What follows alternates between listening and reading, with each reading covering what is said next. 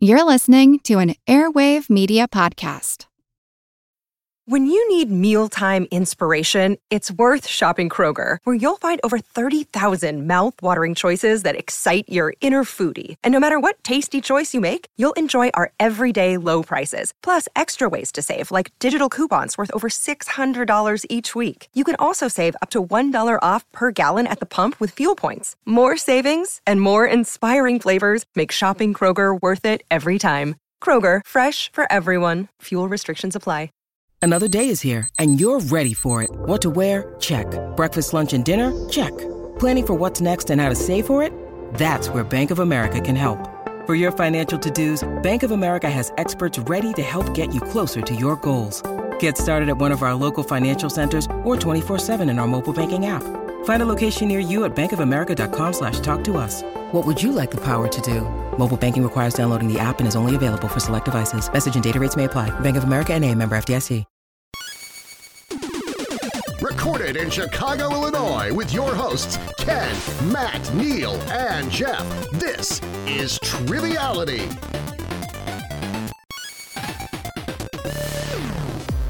Hello and welcome to Triviality, the game where a lack of seriousness meets a little bit of knowledge. My name is Neil. I'm sitting right next to Jeff, very close. How are you, Jeff? I'm doing pretty well. How are you doing today, Neil? I'm doing all right. The warmth of your body is emanating on top of me, and I feel like just not as frozen as I normally am in the studio. Yeah, it's usually a sweat lodge, but it's just the two of us now, so. Yeah, and as uh, Will Smith sang, uh, I guess it's just the two of us. I was going to come up with a joke, but that's all he kind of... his that, that's what he said, that's yeah. what he said. I can't really yeah dispute that. And that's Matt over well, there. You can, you can make it if you try, you know. Oh, thank you, Matt. Uh, I prefer the Doctor Evil and Mini-Me version anyway. Uh, oh, so uh, good. How, how are you doing, Matt? Uh, I'm doing great. Uh, I'm I'm a little chill, chilly without the body warmth as well. I'm a regular Encino Man. Well, Encino Man, uh, is that your favorite Brendan Fraser movie? Uh, it's up there with Bedazzled, I think. Ooh, I'll give one hundred ten percent if I remember correct. uh, well, uh, Matt and uh, Jeff are here. They're going to be playing in today's game, and we'll get to our guests in just one moment. Unfortunately, uh, Ken is not here. Uh, what? And, yeah, and last week we said he wasn't here for a certain reason. This week it's a little bit different. It's because uh, Ken has desi- uh, decided to get into uh, knitting, and uh, he opened up an Etsy shop. Uh, he's traveling the globe in an Airstream. Uh, he kind of parks it in, uh, you know, different areas that are um, against the law, just to see if he can get away with uh, speed knitting. I think that's what he's trying to start. Uh, start like I'm a pretty craze. Sure this is the second time he's quit to do speed knitting. I feel like this has happened before. You just love having Ken speed knit. I just think it's a great visual. I mean, you have you have his. It's not that we love that. It's just that Ken clearly loves it. Oh yeah, and this, see, this the thing, factual the, thing that's happening. Exactly, and the difference is the original time he was just speed knitting with uh, sort of cheap supplies. Now he's using the threads from his beard. So. Uh, it's just um, higher, higher quality. Okay. Yes. Uh, well, we have some special guests here today, uh, a full house. So we're going to start first uh, with our guest host. Uh, he is coming to us uh, currently from Minneapolis. He's an Oakland Five supporter on Patreon, and uh, we are very happy to have him here after his appearance on the Oscars bonus tournament, and that is Ben Savard. How are you, Ben? I'm doing quite well. Uh, I'm in a little sweat lodge of my own. I'm in the attic of a of an old house in Minneapolis. Um, I'm... a graduate student in New Hampshire originally, but I'm making my way west for a good chunk of the summer and staying with a couple of buddies in, in Minneapolis where I used to live. Um, and I got to say, I feel like I can just, I know it's through the screen, but the body heat of everybody on this call, it's just so nice. It's, it's, it's, it's warm, it's emanating, it's, it's keeping me going. Um, but yeah, I'm very excited to host my, my first game. Oh, well, thank you very much for joining us and for your Patreon support. And I'm just happy that the body heat is transferring to you. We like to call that the Kathleen Turner overdrive. Uh, and uh, just glad that it's working. Um, but thank you very much for joining us. Our next guest is going to be a contestant today. Uh, she's coming to us from Dallas, Fort Worth area. And she's a Savage Superstar on Patreon, which we appreciate. And that is Jeannie LePac. How are you, Jeannie? Hey, doing really well. Thanks. Yes, thank you so much for joining us, and um, you were uh, gracious enough to come on in a last-minute capacity, but uh, we were planning on having you on soon, but it's just a little bit sooner than planned, uh, and you've been such a, a great uh, vocal presence in our Discord channel, so why don't you tell us a little bit about yourself? Yeah, thanks. I'm having a, a blast on the Discord channel. Um, I, uh, like I said, I live in the Dallas-Fort Worth area. Um, I'm sort of a native Texan, so I've been here pretty much most of my life. Uh, I do I T sales uh, as, the way, as a way to pay the bills, and I'm uh, really excited to uh, taking down Matt and Jeff here, I think is what the That seems fair. It's not too hard these days. No, yeah, I believe it. That's the right attitude to have. You come on the show and just immediately drop the hammer and say, you're going down. I think when we're people just tell us, now. yeah, when people just tell us they're going to beat us, we're like, yeah, probably. Yeah, it's a foregone conclusion at this point. Uh, as, as the show progresses four years on, we're just continually getting dumber. So uh, for your enjoyment. Uh, well, uh, Jeannie's partner uh, is coming to us actually from Sydney, Australia. Uh, and despite being a Sydney Swans supporter, uh, he has a great hoodie on right now and a really nice smile. And we're really happy to have him here. He's an Oakland Five supporter on Patreon, and his name is Mark Sheehan. How's it going, Mark? Good, thanks, guys. Yourself? Doing really well. Uh, tell us a little bit about you. Yeah, so um, it's uh, seeing as I'm in Sydney, it's actually the Oakland seven dollars fifty supporter. Just thought I'd throw that out there with the uh, currency exchange. But yes, uh, I T consultant from Sydney, Australia. Have a three-year-old son who's uh, would, as I mentioned, would have me up early anyways. So it's uh, it's nice to be here with everyone. It's um, ten degrees here, so freezing. Which uh, in your uh, in Fahrenheit that would be fifty. So oh. freezing cold, freezing cold stuff. Or as, here as we like to call Australia. It in Chicago, a nice day. Yeah, right. Yeah. Late summer. uh, let's see. So, Ben, you are the host today. Uh, and before we uh, throw it to our team names, we have to hear the rules of the game. Any preference on what rules reading it is? Maybe just a classic, I think. Ah, just, classic. Just a classic. Let's hear it. I, I need to hear those dulcet tones. The rules of the game are simple. twenty questions split into two rounds worth ten points apiece. At halftime, there'll be a special swing round designed by this week's host. After regulation, players will enter the final round with the points that they've accumulated and will have a chance to wager zero to thirty points on five categorized questions. At the end of the game, someone will be named the cream of the crop. I am the cream. And there they were. Darren, thank you very much for your classic reading. Uh, we will give you your five dollar bill and a piece of candy uh, to help you uh, finish the day. We'll have them do a second one, and then when the people demand it, we'll say uh, reading's classic, and then people will be excited for it again. There you go. I think that's how that works. All right, so Jeannie and Mark are going to be a team, and we did a little bit of uh, word association to figure out a team name because we weren't sure what to go with, and uh, I believe uh, they've settled on the debut album of Hummingbird Cricket, uh, the new hipster uh, indie folk rock band who's a little bit pop- punk, a little bit pop, a little bit uh, European disco light, so... Um, the all, all the genres, all genres yes. together. Yes, uh, the debut. Congrats album. on the uh, on the seven point four from Pitchfork. That's pretty good. Ooh, solid score, solid score. Uh, he will be on stage Z uh, over at uh, Lollapalooza, uh, which is actually just under the uh, the L train, uh, but it'll sound okay. Mm-hmm. Uh, how about you, Matt and Jeff? Uh, I think we're going with a bird and insect duo as well. Something I wouldn't recommend this time of year is the swallow cicadas. I think that's. Weird. The swallow cicadas.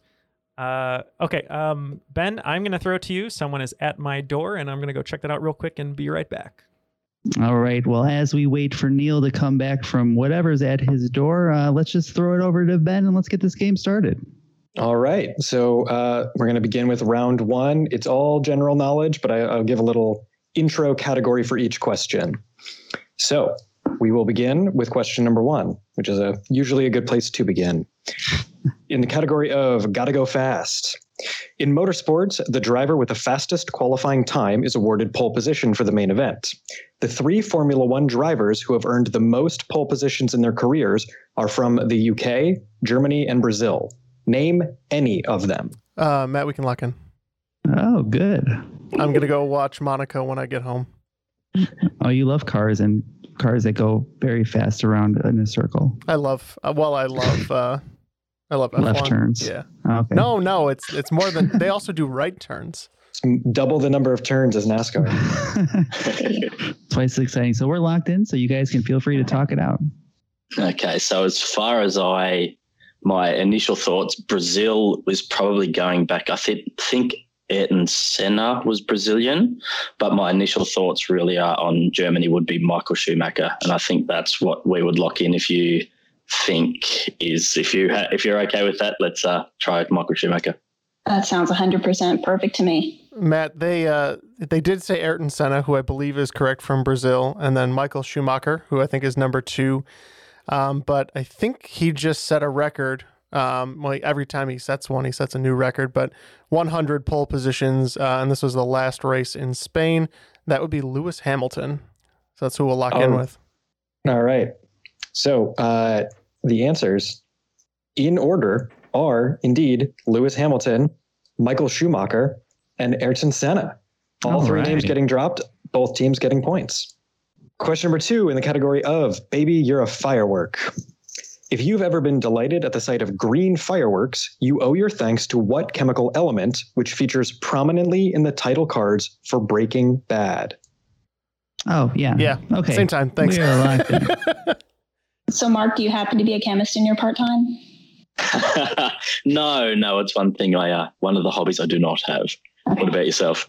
Um, I, I know, but I have a, a decent amount of understanding of chemical elements. And so I was trying to go through in my head, at least the ones that would be in the name of Breaking Bad, the way it was. I think that means the B R at the beginning. Yeah. And, and then I B believe, would be the boron. I'm happy with that if you are. Um, of which one? Bromine? Uh, the, bromine, yep. Um, I could be way off. Uh, as as mentioned, chemistry is certainly not one of my hobbies, but it's uh, yeah locked in.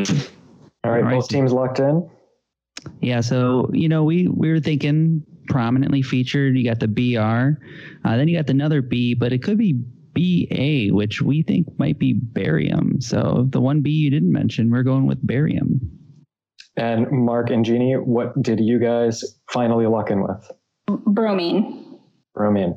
All right. So the answer here, I'm sorry, one team getting points. The answer is barium. Mm. So question number three in the realm, I'm sorry, in the category of sounds very presidential. With credits on E T, Indiana Jones, Jurassic Park, and the most recent Star Wars movies, who can claim the title of the most successful woman film producer in history? Let me go check the door to see if Neil's I there. I was just ask. thinking, I wonder if Neil's going to be back anytime soon. Do you have a a name that you can even lock in with, or are we just making something up? No, I'll text you a, a, a producer that I know. So. Okay, because if not, I'm going to go with Oprah. So we're we're locked in with whatever Jeff is texting me currently. Uh, you guys can talk it out. Um, well, now that they've said Oprah, I'm guessing that's not the case, so I'm out. Don't no, don't no, it's trust definitely us. Gail. It's definitely Gail. The only thing it does for me is when I think of uh, you know E T and Indiana Jones and the still Spielberginess of it is Kate Capshaw because she's his wife. But uh, yeah, other than that, I don't I don't have anything else. I don't know if she was ever producer credits or anything else. So that's the best I can do. I think we lock in with it. Well, why not? What are we locking in with? Yeah, I mean, Paula we could, Dean, is that what it says here? Uh, well, there's a uh, there's a lot of actresses who are also film producers. I want to say Barbra Streisand and Julia Roberts come to mind. Um, but I know one that was associated with like an action film. Um, Paula Wagner did Mission Impossible, so we just locked in Paula Wagner. All right. Sad to say, uh, no points for any team on this question. Uh, I should have really hit that um, category a little bit harder. So uh, it sounds very presidential, and we were looking for Kathleen Kennedy. Oh, uh, she did uh, Benjamin Button. Yeah, and she is she is the the head honcho behind most of the of uh, everything Star Wars these days. How do That's you know right. Benjamin Button, but not Star Wars? Whatever. I'm just imagining Star Wars with a Barbra Streisand flair to it. I think that would be amazing. Matt, I only remembered once he said the name. I, I, okay. All right. Question number four in the category of living long and prospering. What American pediatrician wrote one of the twentieth century's best-selling books, nineteen forty-six's The Common Sense Book of Baby and Child Care? Mm. I mean, we can lock in on that one. Okay. That's good. Fantastic. You're going to give Matt now, and I a lot of time to flounder. So yeah, I was going to say, I think it's Thomas Paine, if I recall, my common sense writers. might, might be wrong there. I'm going to Venmo you money because I appreciated that joke that much. That's for you. uh, Doctor Seuss? Doctor So. I'm getting further away, aren't I? Yeah, I don't I don't think that's... I mean, you're closer in time, but farther in content, I would guess. Um Doctor Acula. I'm getting closer. Doctor Giggles, which I always reference. Right. One of my favorites. Um, Doctor Leo Spachemin. Ooh, I'm fine with Doctor Leo Spachemin. That is a great okay. reference. There you go. Dude, so, please tell me we didn't go with Doctor Spaceman. so, so I think again, if they had listened to the category name, this would have hop, popped out a little more at you. This is Doctor Spock. And the answer, the answer is indeed Doctor Benjamin Spock. Oh, Live long man. and prosper. Well, I got that, but I was like, I don't think William Shatner was, was a doctor. I was really afraid you were going to get to it because you're naming every doctor. Doctor Shatner. Yeah. All right. Question number five in the category of Ivy geography. If you were to walk across the United States along the latitudinal line forty-two point four, you would cross the campuses of two different Ivy League universities, one in New York State and the other in Massachusetts. Name them both. All right. Jeff has texted me some stuff, so we're locked in. Uh, send it over to you guys for discussion. So only from listening to Triviality do I know some of them, and chances are I've probably got some of them wrong, and the geography uh, I'm even less sure of. So I can name like the three obvious ones. So I imagine this is all you. Okay. Um, the the only ones that I know for sure are at least in New York and Massachusetts, or at least I'm pretty sure it would be Cornell and Harvard. So that's what I would probably go with. We uh, we said Harvard, and uh, Andy's alma mater, which is in Ithaca, New York, we said Cornell. Points all around. The answers are Harvard and Cornell. I think there is one more C, by the way, Mark, in the Ivy Leagues. That would be Columbia, which is also in New York, I think. Uh, but like New York City, which is pretty far south. All right. After five questions, let's go to Neil with the score recap. And no, no, no, Neil. Okay. So in team...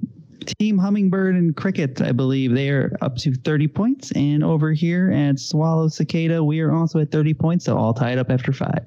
All right, question number six in the category of Sweet Flag Bro.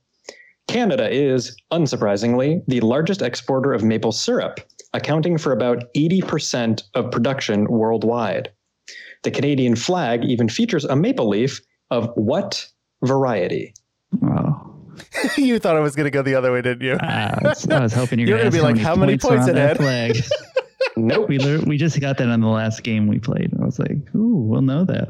Okay. Well, it sounds like we don't have know a why, consensus but... on a complete and total guess. So we are we are locked in with an answer. Mark, any ideas? No, I noticed at one point there it looked like you had a light bulb moment. So I'm hoping that's the case. Yeah, I think I did. I was trying to think. The first one that came in is just an ornamental tree we have around here, which is a Japanese maple. So I know that isn't it.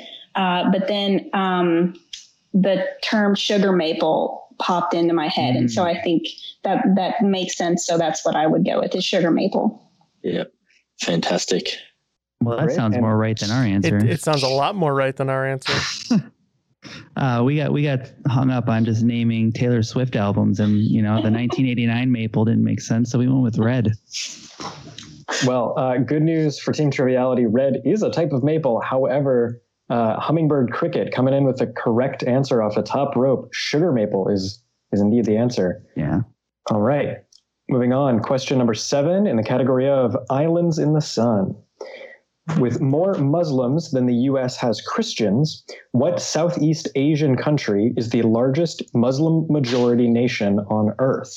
We are locked in. Mm-hmm. I mean, this is your part of the world, Mark. I have a pretty good idea, but... um, well, um, uh, I think we can head over to you. Islands in the Sun is a Weezer song. I don't think Weezer is the answer. um, so I am very much out of my depth here. Okay. Uh, I believe it's Indonesia. And uh, we too are going with the island nation of Indonesia. Points all around. Indonesia is correct. Question number eight. What's in a name? All right. Three distinct things. The one, the choppy waters between South America and the Antarctic Peninsula. Two, a university in Iowa.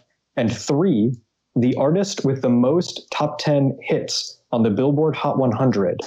All three of these share what name? I've got a pretty decent guess on this one, Jenny. Okay, yeah, I, I, you probably have a better idea than I do. Yeah, so I believe Drake had about eight of the top ten songs um, mm-hmm. at one point on the Billboard uh, one hundred.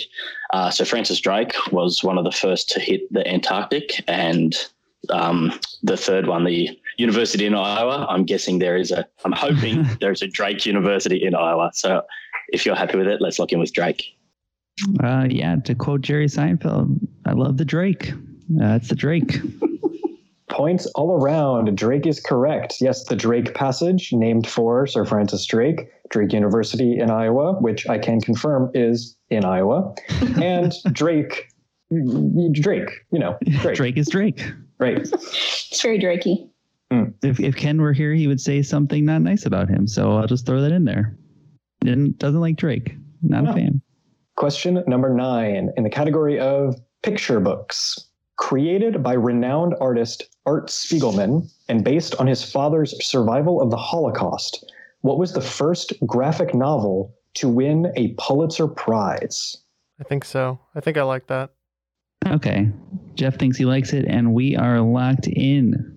I definitely have a graphic novel blind spot, Mark. Yes, unfortunately, so do I. The name Art Spiegelman sounds correct. Um, I think I have heard this before, um, but for the life of me, I don't think I'm going to pull it. So I guess we'll we'll just pass on this one. I think we might have to tap. All right, so they are tapping. Um, I'm not one hundred percent sure. Um, I do remember hearing a lot of buzz about this graphic novel as being one of the most uh, popular and famous ones, um, and a lot of really good reviews, which would make sense if it won a Pulitzer. So we just said Sin City. Sin City. All right. I'm sorry to say no points on this round or on this question. Uh, the name of the memoir graphic novel is called Mouse, M A U S. And it is essentially an extended metaphor of uh, the Holocaust, as Nazis as cats and the, oh. uh, their victims as mice. I have heard of that one. Yes, it's very moving and beautiful if you ever get the chance in your local uh, comic shop or bookstore. Highly recommend. And finally, the last question of round one, question number ten, in the category of The Grapes of Wrath. thirty-six years before it was adopted by the Obama campaign, the phrase, yes, we can, or more often, si se puede, was the slogan for the United Farm Workers during their fight for better pay. Name either of the labor organizers who coined the phrase. Bonus, if you can get them both. Mm. We'll call it a bonus, five points. So I think I'm, we got one. I, I believe I believe at least one of them is Cesar Chavez. I am happy to go with that. I don't have a lot yeah. on this one at all. Yeah. Um. So that sounds good. Do you have a guess for the second one, for the bonus points? Yeah. Anything popping to mind? I tried to think if I could pull anything out, another name, but I, I really can't pull anything out. I think I just have Cesar Chavez. So. But who wrote Grapes of Wrath? Yeah. We could lock in with a last name, just for fun. Oh, um, Steinbeck? Yeah, uh, Grapes of Wrath, uh, written about that uh, migration of workers um, and the, their struggle there. Um, yeah, we're we're pretty sure that this was Cesar Chavez. Uh No idea on the bonus, and you know, I, we're not going to guess. We, we're happy with our ten points. How's that sound, Jeff? Like I can it. take the ten and, and be happy with that, and move on. Well, not just you guys. Everybody's getting ten points. Cesar Chavez or Chavez is indeed one of the people, and the other is named Dolores Huerta. Mm. And fun fact, she is still with us today and an active organizer and still on Twitter. So. Oh, wow. Go follow her oh, or support workers' rights, I suppose. Yeah, hit pause on the podcast and go follow her right now. What are you doing? Yeah, so after the first round, uh, pretty high-scoring game. Uh, so far, we have the uh, Hummingbird Crickets uh, over there with seventy points, and over here in its Swallowing Cicadas, we are at sixty. So it's really close heading into the swing round. Uh, Ben, what do you have for us today for a swing round? All right, this is uh, one of the, my favorite rounds of trivia I've ever written, um, and it feels extremely triviality. So in that it's a lot of silliness and a little bit of knowledge. This mm. swing round is entitled uh, Bleakwels, Bleak Sequels. In the year twenty twenty-one, Viewers will be treated to both Resident Evil, Infinite Darkness, and Insidious, The Dark Realm, which got me thinking, why does every franchise use dark in the title of one of their sequels?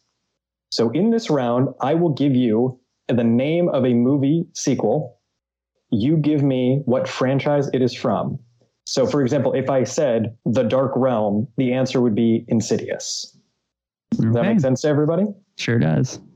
One, Dark of the Moon. Two, Dark Phoenix. Three, The Dark Knight. Four, Dark Territory. Five, Dark Web. Six, Into Darkness. Seven, Mistress of the Dark. Eight, Army of Darkness. Nine, The Dark World. And ten, Dark Fate. All right, we're going to think those over and we'll be right back. Hey, it's Kaylee Cuoco for Priceline. Ready to go to your happy place for a happy price? Well, why didn't you say so? Just download the Priceline app right now and save up to sixty percent on hotels. So whether it's Cousin Kevin's Kazoo Concert in Kansas City, go Kevin, or Becky's Bachelorette Bash in Bermuda, you never have to miss a trip ever again. So download the Priceline app today. Your savings are waiting. Go to your happy place for a happy price. Go to your happy price, Priceline. Want to learn how you can make smarter decisions with your money? Well, I've got the podcast for you. I'm Sean Piles, and I host NerdWallet's Smart Money Podcast. On our show, we help listeners like you make the most of your finances. I sit down with NerdWallet's team of nerds, personal finance experts in credit cards, banking, investing, and more. We answer your real-world money questions and break down the latest personal finance news. The Nerds will give you the clarity you need by cutting through the clutter and misinformation in today's world of personal finance. We don't promote get-rich-quick schemes or hype unrealistic side hustles. Instead, we offer practical knowledge that you can apply in your everyday life. You'll learn about strategies to help you build your wealth, invest wisely, shop for financial products, and plan for major life events. And you'll walk away with the confidence you need to ensure that your money is always working as hard as you are. So turn to the Nerds to answer your real-world money questions and get insights that can help you make the smartest financial decisions for your life. Listen to NerdWallet's Smart Money Podcast wherever you get your podcasts. All right, looks like both teams are locked in. So Ben, let's get those one more time and get some answers. All right, so the swing round blequels. Number one, Dark of the Moon. And Triviality, what did you have? Uh, we said that this was Transformers. And Hummingbird Cricket. Oh, we we absolutely knew this was Apollo thirteen. Mm. uh, yes, the answer is indeed Transformers. Mm. All right, number two, Dark Phoenix. Uh, we were pretty sure that this is one of the X-Men's. Y- yeah, we also had X-Men on this one. Points all around, X-Men it is. Number three, The Dark Knight. We said The Batman. Oh, we also went with The Batman. The Batman is correct. Number four, Dark Territory. Uh, no idea. No, this movie has quite a few sequels. Uh, maybe this is an Olympus Has Fallen movie. And uh, we, I just kind of guessed No Country for Old Men. Oh, I love that idea. Uh, so I'm sorry to say that no no points here. This is the Steven Seagal vehicle Under Siege two, Dark Territory. Oh. Gross. What a shame. Had to get that one in there.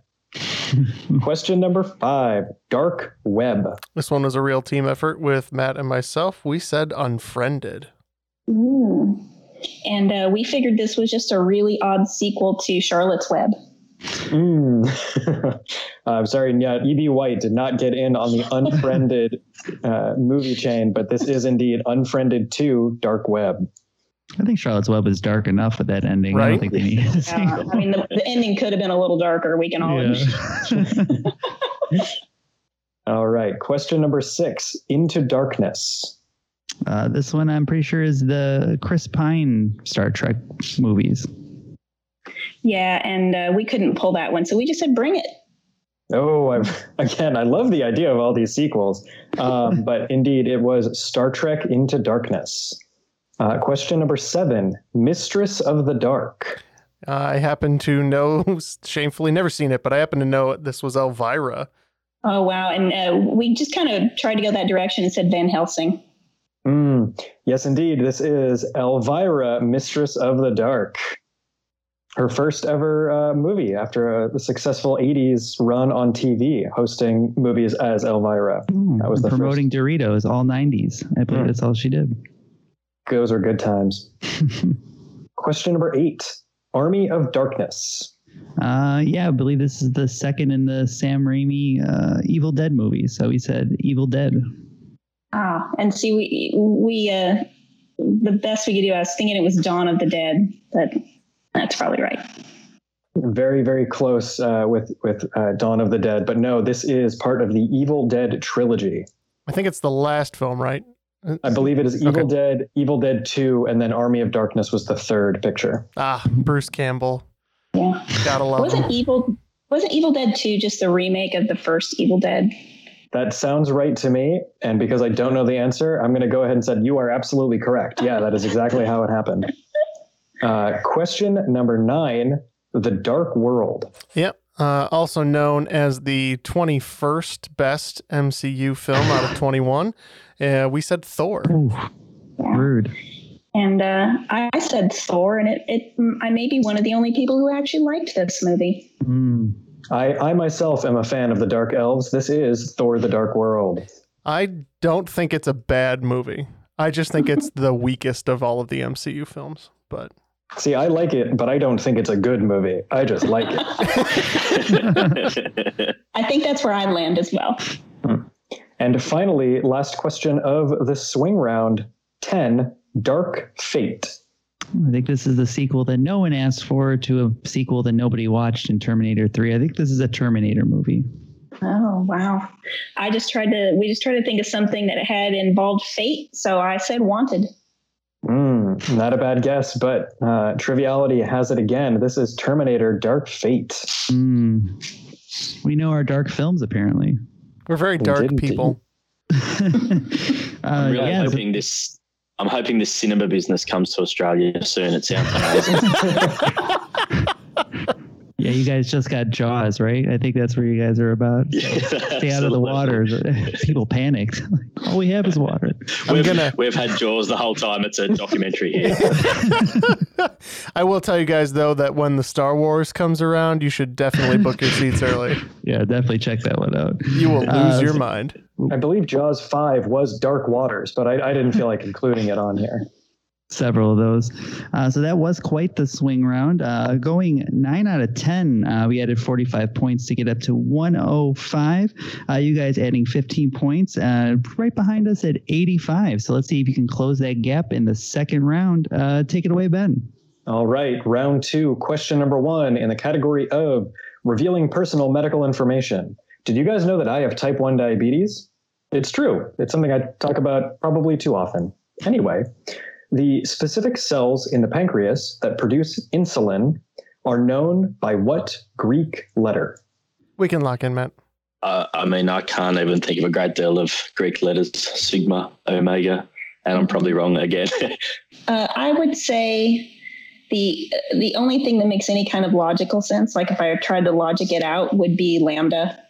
Um, just because I think it has to do something with leptin and it starts with an L. I don't know. Sounds good to me. And it's one of the most fun ones to say. Lambda, lambda. Lambda, lambda, lambda. There you go. Lambda. All right. Uh, I actually happen to know a couple of people with type one diabetes. I think these are beta cells. As fun as lambda is to say, the answer is indeed beta cells. Mm. I'm ex- if you couldn't tell by how alpha I am, I have no working beta cells. It comes right. across really well over audio, for sure. Yes, nobody can tell that I'm a bespeckled nerd with a patchy beard. Question number two in the category of Hug It Out. What sea creature has three types of pigment sacs known as chromatophores in its skin, which allow it to rapidly change color and texture? Yeah, that was what I was guessing. You want to just lock in with that one? Yeah. Jeannie, I imagine it's uh, octopus or squid, something like that. I don't know how specific we need to be.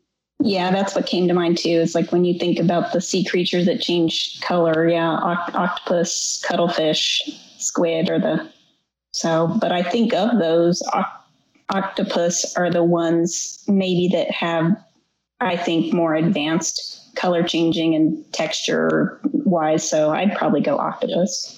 Yep, I think octopus. Yeah. Let's lock it in. Uh, yeah, we so we didn't really know on this one. We just I know I've seen the videos of octopus changing color as they swim underwater and that kind of thing. So we just locked in with octopus. Oh, we are very close here all around, but no points. Uh, so the the category again was your hint. Hug it out. So this is the cuttlefish. Mm. God. I thought oh. it was an Entourage reference. And I said it. I know. That's why I was. That's why I was like, oh, that's devastating. All right. Question number three runs in the family. The iconic suffix junior is necessary when talking about Ken Griffey because his father also played in the major leagues. Not only that, but the two became the f- only father-son pair to hit back-to-back home runs, which they did for what team? Locked in. Mark, unfortunate. I was like, this is where I feel bad for Mark.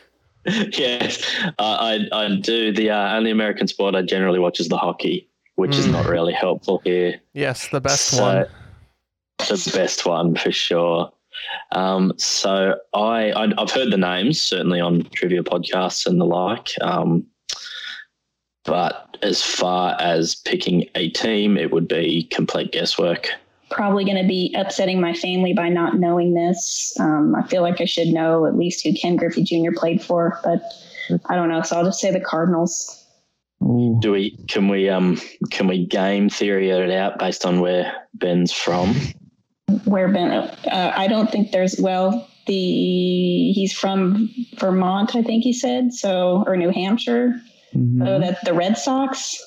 Sure, you want to do the go with the Red Sox? Oh, I, I'm not trying to talk you out of an answer. I was just it's all it's all the same to me. In my head, right. I'm like, okay, red's a popular color. They're both red, so Red Sox. Nice. I'm good with that.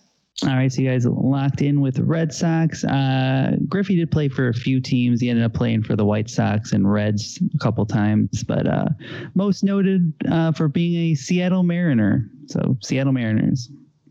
Yes, indeed. The correct answer here is Seattle Mariners, although I do appreciate being uh, uh, identified as a Red Sox fan. So in my heart, you get a point for that. I wouldn't want to. We will take any points we can get, even if they're hard points. All right. Question number four. Again, my apologies to Mark. Uh, in the category of not talking about the engine, engine manufacturer here. Who was the first woman to ever named to a cabinet position in the U S government, serving as F D R's Secretary of Labor for all twelve years of his presidency? Um, Jeopardy rules, right? Last name only? Yes, last name would, would suffice. Okay. We're locked in. Okay. So, Mark, I think we did. I would have to start with the engine manufacturers and try to. But what would be an engine manufacturing? Any idea? Um, really, nothing is coming to mind. I seem like I've got a, a blank spot at the moment. They do say the camera drops uh, a few I Q points, and I didn't have a lot to start with, so I'm struggling significantly. I'm thinking the first thing that came to mind for some reason was air, um, like airplane engine manufacturers, Boeing or, or that, and I don't know why. For no particular reason. mm-hmm. um, yeah. Yeah, I, and I was trying to think. The only thing that comes to mind for me is I think that Saab commercial where it's talking about made from jet engines or something. Yeah. Oh, um, that was some great G M marketing. Yeah. Um, but other than that, an engine, I can't think like even an engine, so I don't know. Maybe Ford. Ben- Bentley? Bentley, do. Does Bentley sound like a name that would be in a cabinet position? Sure. Bentley. That sounds good. um, I think this is a, a much less common one um, that you would think, because I think they make like diesel engines for like trucks and mining equipment and stuff. Uh, we said Perkins. And the answer is indeed Francis Perkins. Wow. Good pull, Jeff. That is a good pull. It came up on an episode not that long ago, I want to say, Matt. So was I there? I don't feel like I was there. I don't feel like I was there is an apt description of a lot of what happens uh, around here. That's fair. That happened? I don't think I was here for that. All right. All right. Moving from beyond the uh, the, the shores of the United States, in the category of do they know it's Christmas? Question number five. Goat, suya, and jollof rice are all staples of the Christmas dinner table in what African country, the largest by population? We can lock in, Matt. Yeah, we can oh, wow. too. Oh, good. Well, who wants to say that first? It's very uh, exciting. We can go. Um, I believe, Matt, that's Nigeria. Yeah, and that's Nigeria, and it's jollof rice. Jollof rice. Oh, man. Should we re-record it or just keep my ignorance in there? Uh, you can do it one more time if you want. No, that's okay. I'm a uh, I'm, And now we got to leave this part in, too. There you go. Now you learned your lesson. I, I absolutely did. Jollof. Say it right. Say jollof. Jollof rice. All right. Uh, points all around. This is indeed Nigeria. Question. Oh, before we go to question six, can we uh, check in on the scores, Matt? Let's get a happy score update from us over here at the uh, Swallowing Cicadas. Uh, we are up to one forty-five. Uh, Hummingbird's only at ninety-five, but, you know, anything can happen. We can get all these wrong. It's happened before. So let's see what happens. And uh, a check-in from Neil. Uh, I got a text from him, but it's just a dollar amount and a set of coordinates. Oh, that so can I'm, mean anything. So we should yeah. probably just move on. All right. Yeah, just delayed it. Question number six in the category of Adam Sandler. The two most common first languages in South Africa are notable for their use of what type of consonant sound, which is almost entirely absent from English? As a bonus, ten points if you can name both languages. Do you know this, though? No. I don't know. I do um, not. You're not helpful. Well, this is, this is, all right, this is a tough one to text, too. I know. I do. I, I just don't know this one. So, Mark, I, I do know what the the consonant sound is. These would be click languages.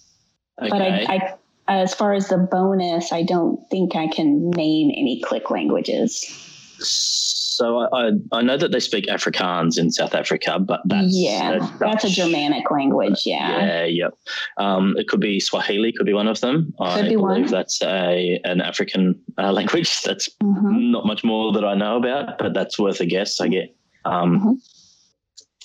So yeah, the, the click languages, Swahili, and I've, uh, I'm sure I will have heard of it, but I don't think it's going to come to me, so I don't want to waste too much yeah. more time on it. So yeah, let's lock in.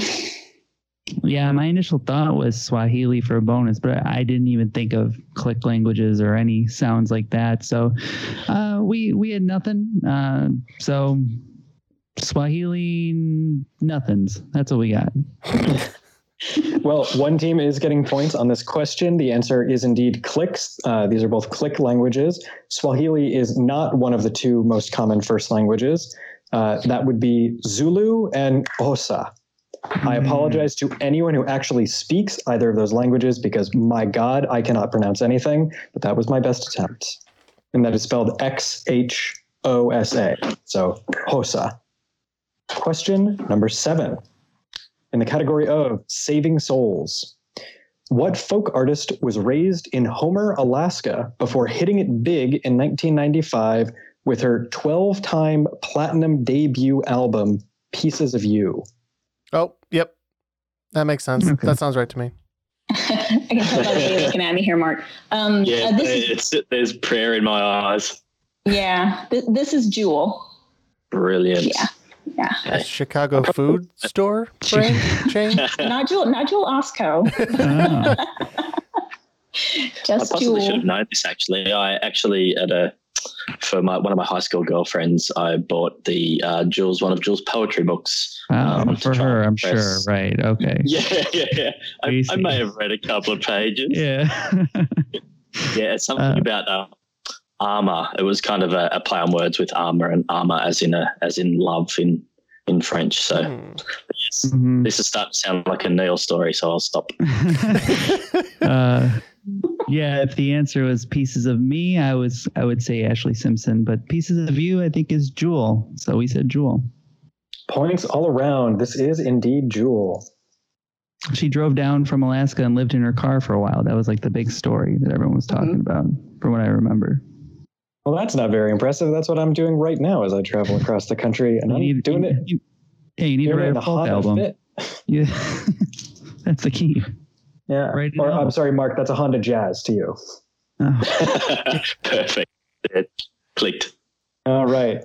Question number eight in the category of all for one. What French language author, born to a freed slave and an innkeeper's daughter, became one of the nineteenth century's most successful authors through novels like The Three Musketeers? Oh, we can lock in. Ooh, big Musketeer fan up there. Uh, yeah. No wonder he's so musky. I think that's wow. the Sweat Lodge. Which, it's by the way, it's hot in here, and I'm the only person in here right now. Which I think means the problem is me. That seems to be what happens.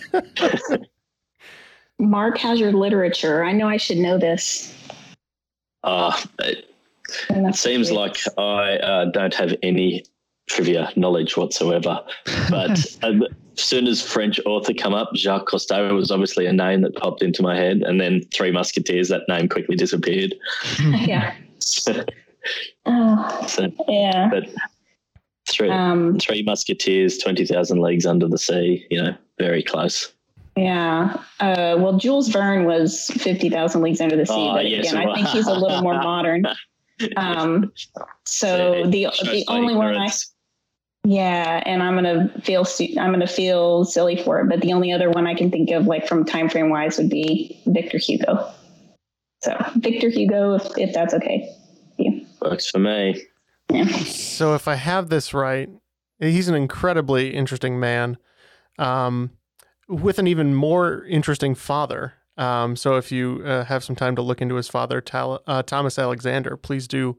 Um, but we think this is Alexandre Dumas, Ken's favorite yeah. author and writer of The Count of Monte Cristo. Indeed. The correct answer is Alexandre Dumas. Also correct, the uh, the author of The Count of Monte Cristo. Uh, a story inspired uh, by his father, I want to say, and it's not very embellished, turns out. His dad was like a crazy general war hero, like really cool, really interesting uh, history, uh, character in history. So really worth reading, probably a biography, or if you're like me, perusing a Wikipedia page. Go check him out. I think Biographics also recently did a twenty-minute episode for those of you who have the mm, attention span of long. me. No, thanks. Well, you can do what I do with Triviality podcast and just play it at double speed. Then it's only a ten-minute documentary. Question number nine. In the category of James Cameron's vacation home, just south of Guam lies the Mariana Trench, a seafloor depression that includes the deepest known underwater location on Earth. What is the name of this spot, which is more than a mile deeper than Everest is tall? We can lock in, Matt. Finally, something I know, Jeannie. This one is Point, Point Nemo. I'm there fairly certain, named after the author of Moby Dick, or something to do with Moby Dick. Now I'm starting to doubt everything, I think. But I'm going to lock in with Point Nemo and then look really stupid.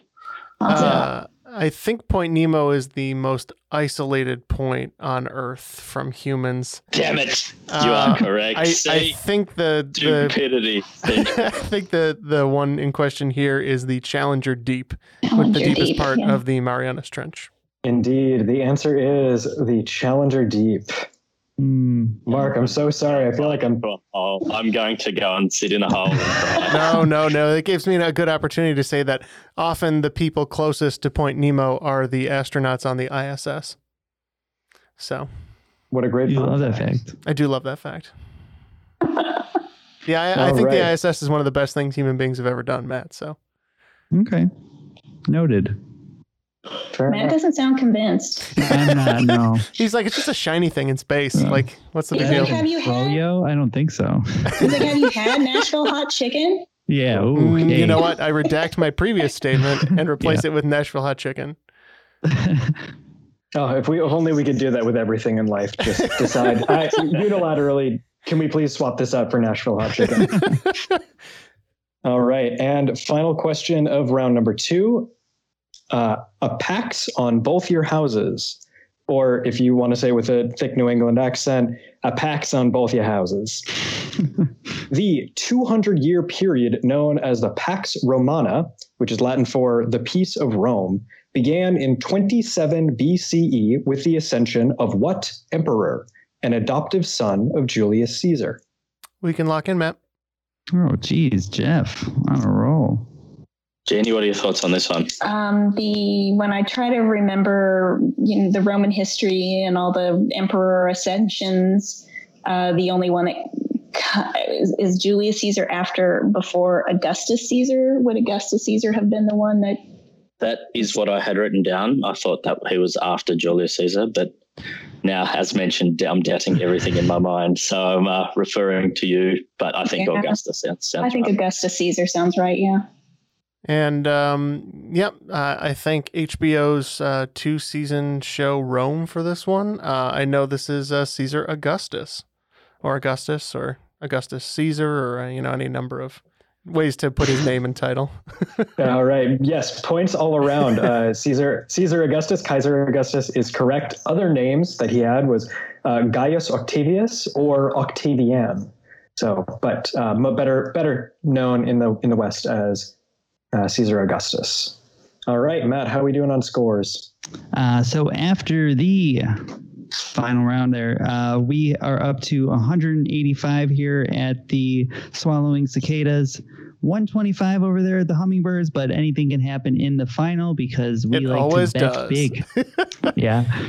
Um, so before we get those categories that we can wager on, I just want to say thanks to all of our friends here. You know, they're all Patreon members, so we, we love having them on. Uh, how can people at home join the, the ranks of these Patreon members, Jeff? It is very easy. If you would like to support our show monetarily, you can do so directly at patreon.com slash triviality podcast, where for as little as five dollars U S, as Mark pointed out, a month, not uh, necessarily Australian, you can get access to all of our bonus episodes. We have great perks at every level. If you can support us financially, we would be very grateful. And again, you can do so patreon.com slash triviality podcast. We say there's a, there's a perk for every patron, right, Matt? Yes. And, you know, with our new cryptocurrency, uh, Jeff coin, uh, just one Jeff coin. I believe that's, that's the new tier. It's, I don't know what that's worth. I, I believe I a, a Jeff coin has no monetary value, but just uh, tell your friends about the show. We'd appreciate it. Yeah, that works. So let's move on to that final round. Ben, what are those categories we'll be wagering on? All right. The categories for your final round in honor of my first ever appearance on Triviality are actress, actor, screenplay, director, picture. All right, Ben, all the wagers are locked in. Let's get those questions. All right. Uh, question number one in the category of actress. After her twenty twenty win, Frances McDormand is now one of two people to have at least three Best Actress Oscars. Who is the other? Question number two in the category of actor. The most common type of nuclear reactor creates a reaction in which uranium atoms are split into krypton and barium atoms. What type of reactor instead uses a reaction in which deuterium and tritium are combined to make helium? Question number three in the category of screenplay. One of the foundational plays in basketball occurs when one player sets a screen for the player with the ball, stopping the defender from chasing them. What is this play best known as? Question number four in the category of director. Longtime F B I director J. Edgar Hoover notoriously abused his power to harass and impede the lives of people such as Martin Luther King Junior, Charlie Chaplin, and what chairman of the Chicago Black Panther Party? And finally, question number five in the category of picture. What muckraking photographer and journalist scandalized the world and helped kickstart the progressive movement with his eighteen ninety expose, How the Other Half Lives? All right, we'll go over those and we'll be right back. Welcome to From Beneath the Hollywood Sign. If you love old movies, Hollywood history, or the golden age of filmmaking, you've come to the right place. This is the podcast that talks about amazing stories of Tinseltown from another era and fascinating conversations with writer-producer Steve Kubine and actress-writer Nan McNamara. One particular argument, he ended up dislocating Ava's jaw. Ava, she was such a tough cookie. Rather than cry or scream or anything like that, she... Or she, call the police. Or call the police, like she should have, exactly. What does she do? She takes an ashtray and she knocks him over the head and knocks him unconscious. That's how she fought back. She didn't know what to do, so she called Louis B. Mayer. I think I've killed Howard Hughes. What do I do? Revisit a time when the pictures were still big and everyone was ready for their close-up. When you want Tyrone Power instead of Tom Hardy, Jennifer Jones instead of Jennifer Lawrence, or Robert Mitchum rather than Robert Pattinson, then From Beneath the Hollywood Sign is the gin joint for you.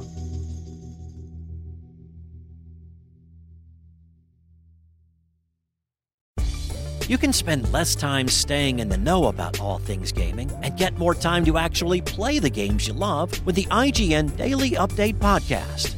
All you need is a few minutes to hear the latest from I G N on the world of video games, movies, and television with news, previews, and reviews. You'll hear everything from Comic-Con coverage to the huge Diablo four launch.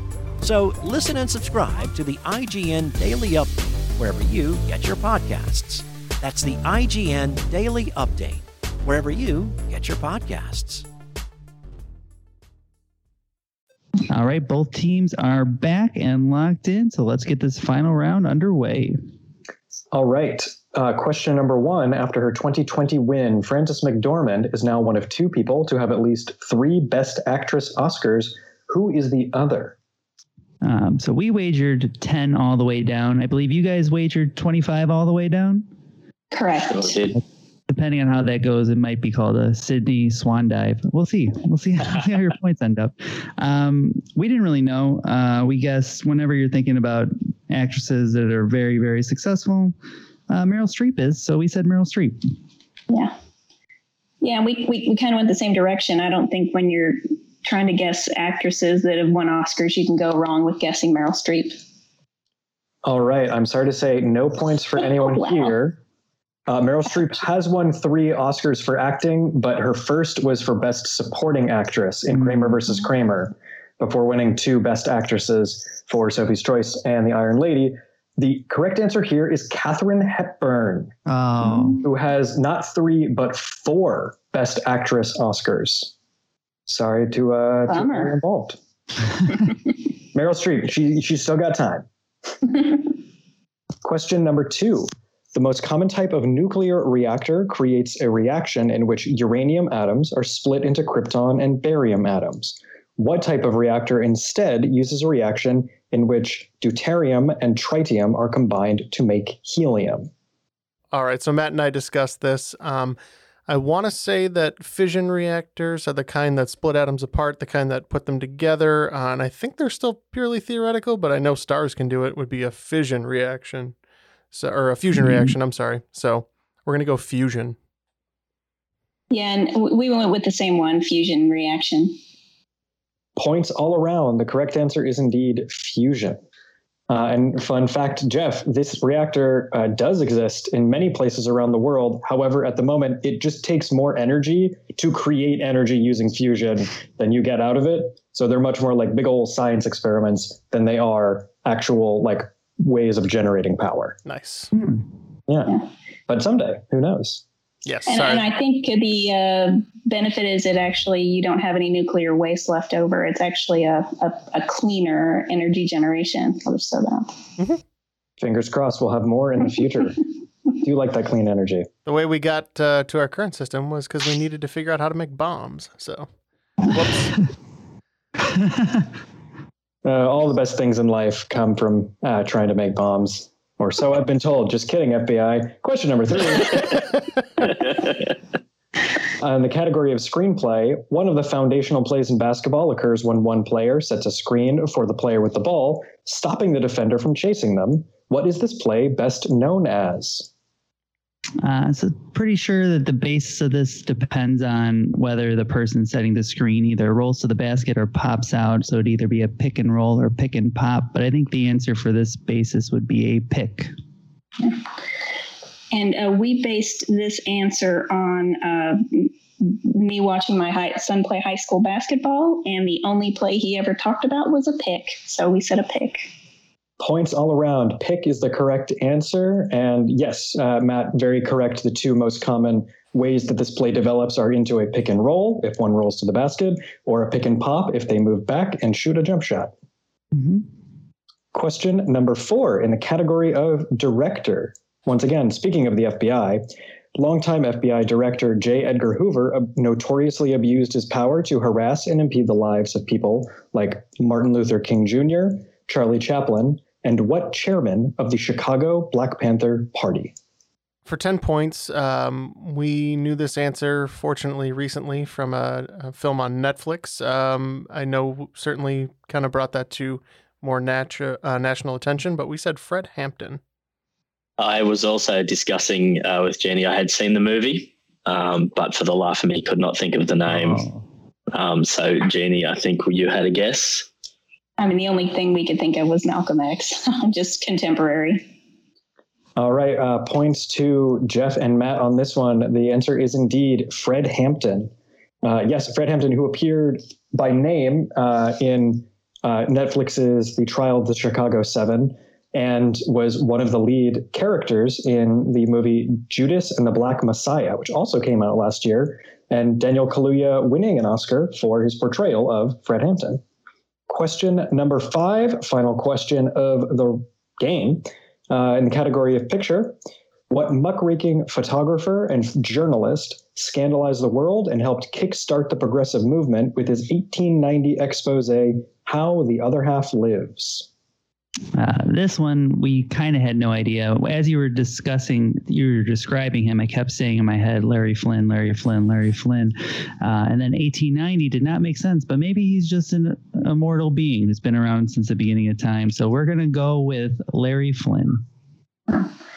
And uh, we tried to dig into our well of turn of the century uh, journalists, but the only thing we came up with was Upton Sinclair. We just had so much knowledge in the area that it all just got muddled. Yeah. All right. I'm sorry to say no points here. Um, yes, Larry Larry Flint, way, way before he was ever uh, promoting pornography, did not actually help found uh, the progressive movement. Um, Upton Sinclair, it was a, a very good guess, but we are looking for Jacob Riis. Mm. That is R I I S, Jacob Riis. All right. After that final round, final scores are tabulated, and coming in second with a very respectable one hundred points is the Hummingbird Crickets, which I found out was not about the animal or insect. It's actually about the sport. So I've been saying it wrong the entire time. But today's cream of the crop with one ninety-five is the swallowing cicadas. So it's us. Yay. The cream of the crop. Nobody does it better. I never want to cheer for us. Guys. Is that weird? I'm always happy when everyone. I'm, I'm actually happier when the contestants win. Oh yeah, it's just it's, it's just, more it's fun. Just more if you fun for everybody. At the start of the show, we would have tried harder. At any rate, um, you were you were both so much fun. So uh, thank you for for coming on the show today. We really appreciate it. Yeah, have yeah fast. It was so a really really fun game. Uh, Ben, thank you so much for writing it. Uh, any any last words on the show today? Yeah, I, I just want to give a quick thank you to my four friends who both helped me put the game together and uh, play test it. And this is the house that I'm staying in, so literally putting a roof over my head. Uh, Jamie, Emily, Michaela, and Tyler, um, as well as the other people who I've been playing trivia with all pandemic via Zoom, uh, which includes uh, Brenna, Mike, Elliot, um, and of course, my friend Ruby. And awesome. Thanks again for having me. Oh, no worries there. Uh, Mark, thank you from Joy. Us from all the way down under. Uh, didn't come out your way today, but I hope you had a good time. Any last words or shout outs? Oh, no, this has been fantastic, guys. Even even with my poor performance, I still had a great time. Uh, thank you, Ben, for the game. I'd call out some people, but I am definitely not telling anyone about this particular episode. I'll tell them about the show in general, but I'm going to skip. tell them to skip this one. So no yeah. shout outs today, but no, seriously, thank you for having me. It's been great. Awesome. Thank you, Mark. And last but not least, uh, Jeannie, thank you so much for joining us today. Uh, any people you'd like to shout out or any last words there? Uh, no, well, I had a I had a fantastic time, and uh, of course, uh, obligatory shout out to my kids. So I will make them listen to this. So. Perfect. That's one of our main demographics, is children forced to listen to it because their parents were on the show. Uh, yeah. So we do appreciate that. Any final words from you, Neil? No? Oh, he, he's so choked up. He just, he just, he just can't get anything out. So on behalf of all of our guests, Ben, Mark, Jeannie, and Jeff too, my name is Matt, and that was Triviality.